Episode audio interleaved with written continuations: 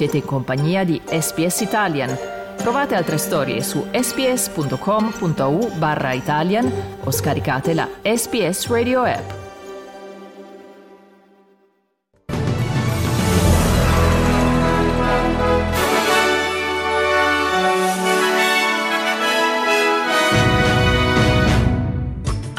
Medio Oriente, le forze israeliane avanzano nel sud della striscia di Gaza. Secondo fonti statunitensi c'è un piano per allagare i tunnel di Hamas. Australia svolta storica nel servizio postale, le lettere verranno consegnate a giorni alterni. Italia in 10.000 a Padova per l'ultimo saluto a Giulia Cecchettin. Sport calcio Coppa Italia, la Lazio batte il Genoa 1-0 e si qualifica per i quarti di finale.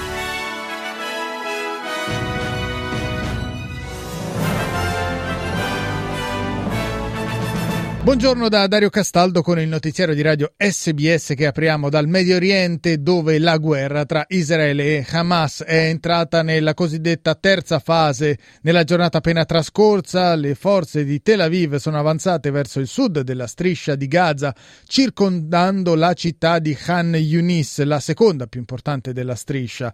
Lo ha confermato il tenente generale Herzi Alevi, capo di Stato Maggiore dell'esercito della Stella di David. Abbiamo messo in sicurezza molte roccaforti di Hamas nel nord di Gaza e ora stiamo operando contro le sue roccaforti nel sud, ha specificato.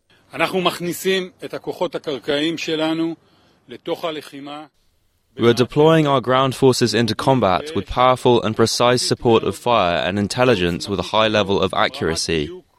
Our forces engage with many terrorists, target them effectively in an impressive manner. שהיא בהחלט מרשימה. queste le parole di Herzi Alevi, capo di Stato Maggiore dell'esercito israeliano, il quale ha aggiunto che si sbagliavano coloro che pensavano che l'esercito non sapesse come riprendere i combattimenti dopo la tregua. Il bilancio delle vittime palestinesi del conflitto intanto è salito a 15.890, il 70% delle quali sono donne e bambini, mentre i feriti sono 42.000. Intanto il governo Netanyahu, attraverso il portavoce Elon Levy, ha fatto sapere che Israele prenderebbe in considerazione un altro cessate il fuoco se si riuscisse a trovare un accordo con Hamas per liberare altri ostaggi. Attualmente i cittadini israeliani ancora sotto sequestro sono 137. Dagli Stati Uniti, nelle ultime ore, poi rimbalzata la notizia lanciata dal Wall Street Journal, secondo la quale nei giorni scorsi cinque grandi pompe idriche sono state installate a nord del campo profughi profughi di Al-Shati nella striscia di Gaza. Ognuna di queste pompe sarebbe capace di pompare appunto migliaia di metri cubi di acqua di mare. Israele avrebbe informato l'amministrazione statunitense che si sta quindi lavorando alla possibilità di allagare i tunnel di Hamas. Ci spostiamo a Dubai dove proseguono i lavori della COP28, la conferenza mondiale sui cambiamenti climatici. In settimana si è trovato l'accordo per il cosiddetto Loss and Damage Fund, il fondo da destinare alla compensazione pecuniaria per le nazioni in via di sviluppo, quelle costrette a pagare il prezzo più alto per i cambiamenti climatici. Quel che manca adesso è il punto d'incontro tra domanda e offerta. Secondo uno studio, infatti, i paesi in via di sviluppo avrebbero bisogno di 400 miliardi di dollari dollari per far fronte ogni anno allo stato delle cose, una cifra molto maggiore rispetto a quella stanziata o prevista dai paesi ricchi. Il segretario generale del Commonwealth, Patricia Scotland, si è detta fiduciosa che le parti troveranno un accordo. Intervistata da SBS, la Scotland ha detto che anche in questo caso la soluzione deve essere trovata da chi ha creato il problema. Bigger countries who have been the greater emitters. I mean, 80% of the greenhouse gases were created by the um, G20.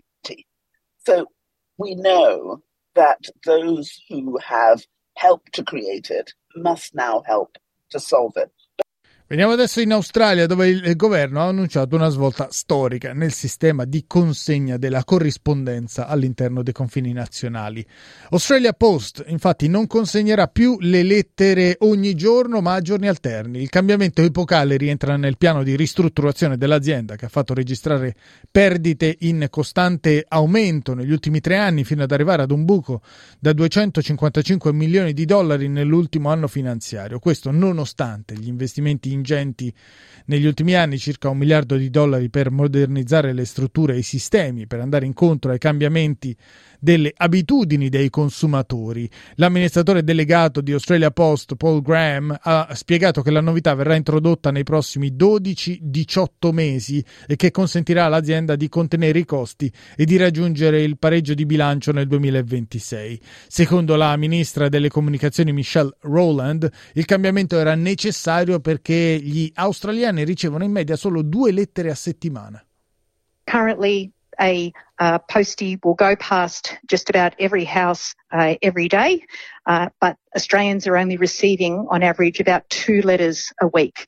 So this means that we have had an inefficient use and really an underutilisation of those posties Ancora in Australia, dove ieri la Reserve Bank, la banca centrale, ha deciso di lasciare invariato il tasso di interesse fermo al 4,35%. Tirano un piccolo sospiro di sollievo i consumatori, visto che il mese scorso la Reserve Bank aveva deciso di alzare il tasso di sconto per la tredicesima volta dal maggio del 2022 e allo stesso tempo la decisione era in parte attesa dagli addetti ai lavori, visto che nel mese scorso l'inflazione in Australia ha rallentato scendendo dal 5,6% al 4,9%. Sempre in Australia, prende il via l'inchiesta del Senato sui supermercati accusati di concorrenza sleale, di aver gonfiato artatamente i prezzi e di aver ingannato i clienti. Ascoltiamo al riguardo il ministro del Tesoro Jim Chalmers. The supermarkets have got a really important role to play here, and we want to make sure that they're doing the right thing by their customers. Uh, we support the parliamentary inquiry. Uh, we're in favour of more transparency. Uh, if the supermarkets uh, have nothing to hide when it comes to their pricing, then they can explain that to the Parliament. That's appropriate. Queste le parole del ministro del tesoro Jim Chalmers, secondo il quale le aziende dovranno dimostrare di aver tenuto un comportamento corretto nei confronti del pubblico, soprattutto dal punto di vista dei prezzi. L'inchiesta, voluta e promossa dai Verdi, ha detto Jim Chalmers, ha il pieno appoggio dell'esecutivo albanese. Adesso andiamo in Italia, a Padova, dove nelle ore scorse 10.000 persone hanno voluto tributare l'ultimo saluto a Giulia Cecchettin, la 22enne uccisa dal suo ex compagno Filippo Turetta, reo confesso e ora in carcere a Verona.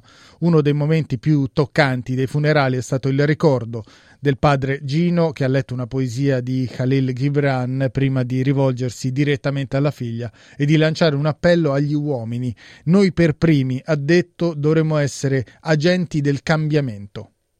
Il femminicidio è spesso il risultato di una cultura che svaluta la vita delle donne, vittime proprio di coloro che avrebbero dovuto amarle e invece sono state vessate, costrette a lunghi periodi di abusi, fino a perdere completamente la loro libertà prima di perdere anche la vita.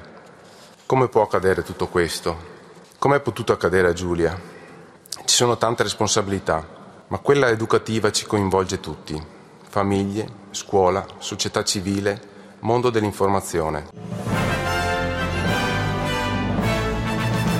Diamo uno sguardo ai cambi. Questa mattina è stabile il dollaro australiano che vale 60 centesimi di euro e viene scambiato a 65 centesimi di dollaro statunitense. Per quanto riguarda lo sport calcio, al via il tabellone degli ottavi di finale della Coppa Italia con tutte le big che scendono in campo, anche se gli ottavi sono spalmati su sette giorni diversi e nell'arco di quasi un mese. La prima a scendere in campo è stata la Lazio che poco fa allo stadio olimpico ha battuto per 1-0 0 il Genoa grazie al gol partita del francese Gendouzi, risultato che consente alla Lazio dunque di qualificarsi per i quarti di finale di Coppa Italia dove la formazione di Maurizio Sarri attende la vincente della gara tra Roma e Cremonese che è prevista il 3 gennaio. All'alba di domani altro ottavo di Coppa Italia con la sfida tra Fiorentina e Parma. Concludiamo il giornale radio con le previsioni del tempo per oggi. Ad Adelaide cielo coperto con una massima di 31 gradi,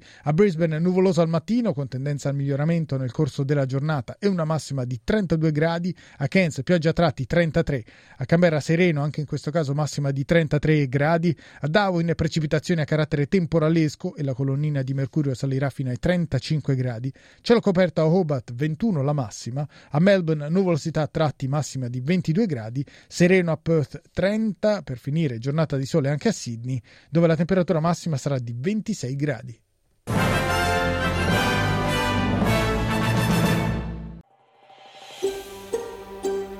Cliccate mi piace, condividete, commentate, seguite SPS Italian su Facebook.